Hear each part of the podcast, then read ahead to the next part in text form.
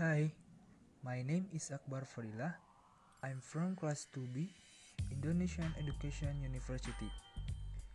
Here, I will explain a little about the present continuous on a topic that has been discussed by my friend.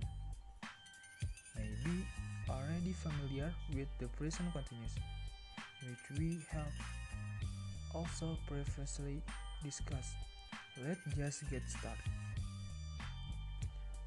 The present continuous tense is a form tense which refers to the current action or when the conversation is taking place. So, the action had already started and didn't and when the talk took place. This tense can also be used to describe an event that happened briefly and or that has occurred over a long period of time. There are several formulas for writing present continuous sentence. Among others, 1. Positive sentence. Subject plus 2 I am is are plus verb plus object 2. Negative sentence Subject plus becomes plus not plus verb plus object 3. Question sentence Become plus subject plus verb plus object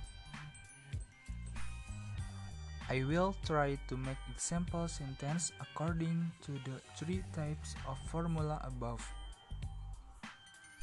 The first example positive sentence.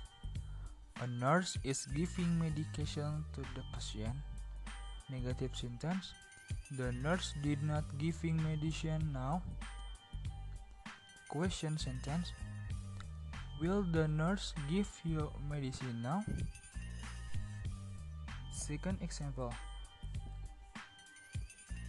Positive sentence.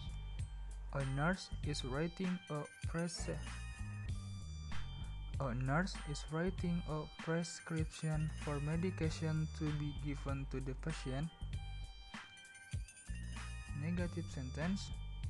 The nurse did not prescribe the medication to be given to the patient now. Question sentence. Is the nurse prescribing medication now?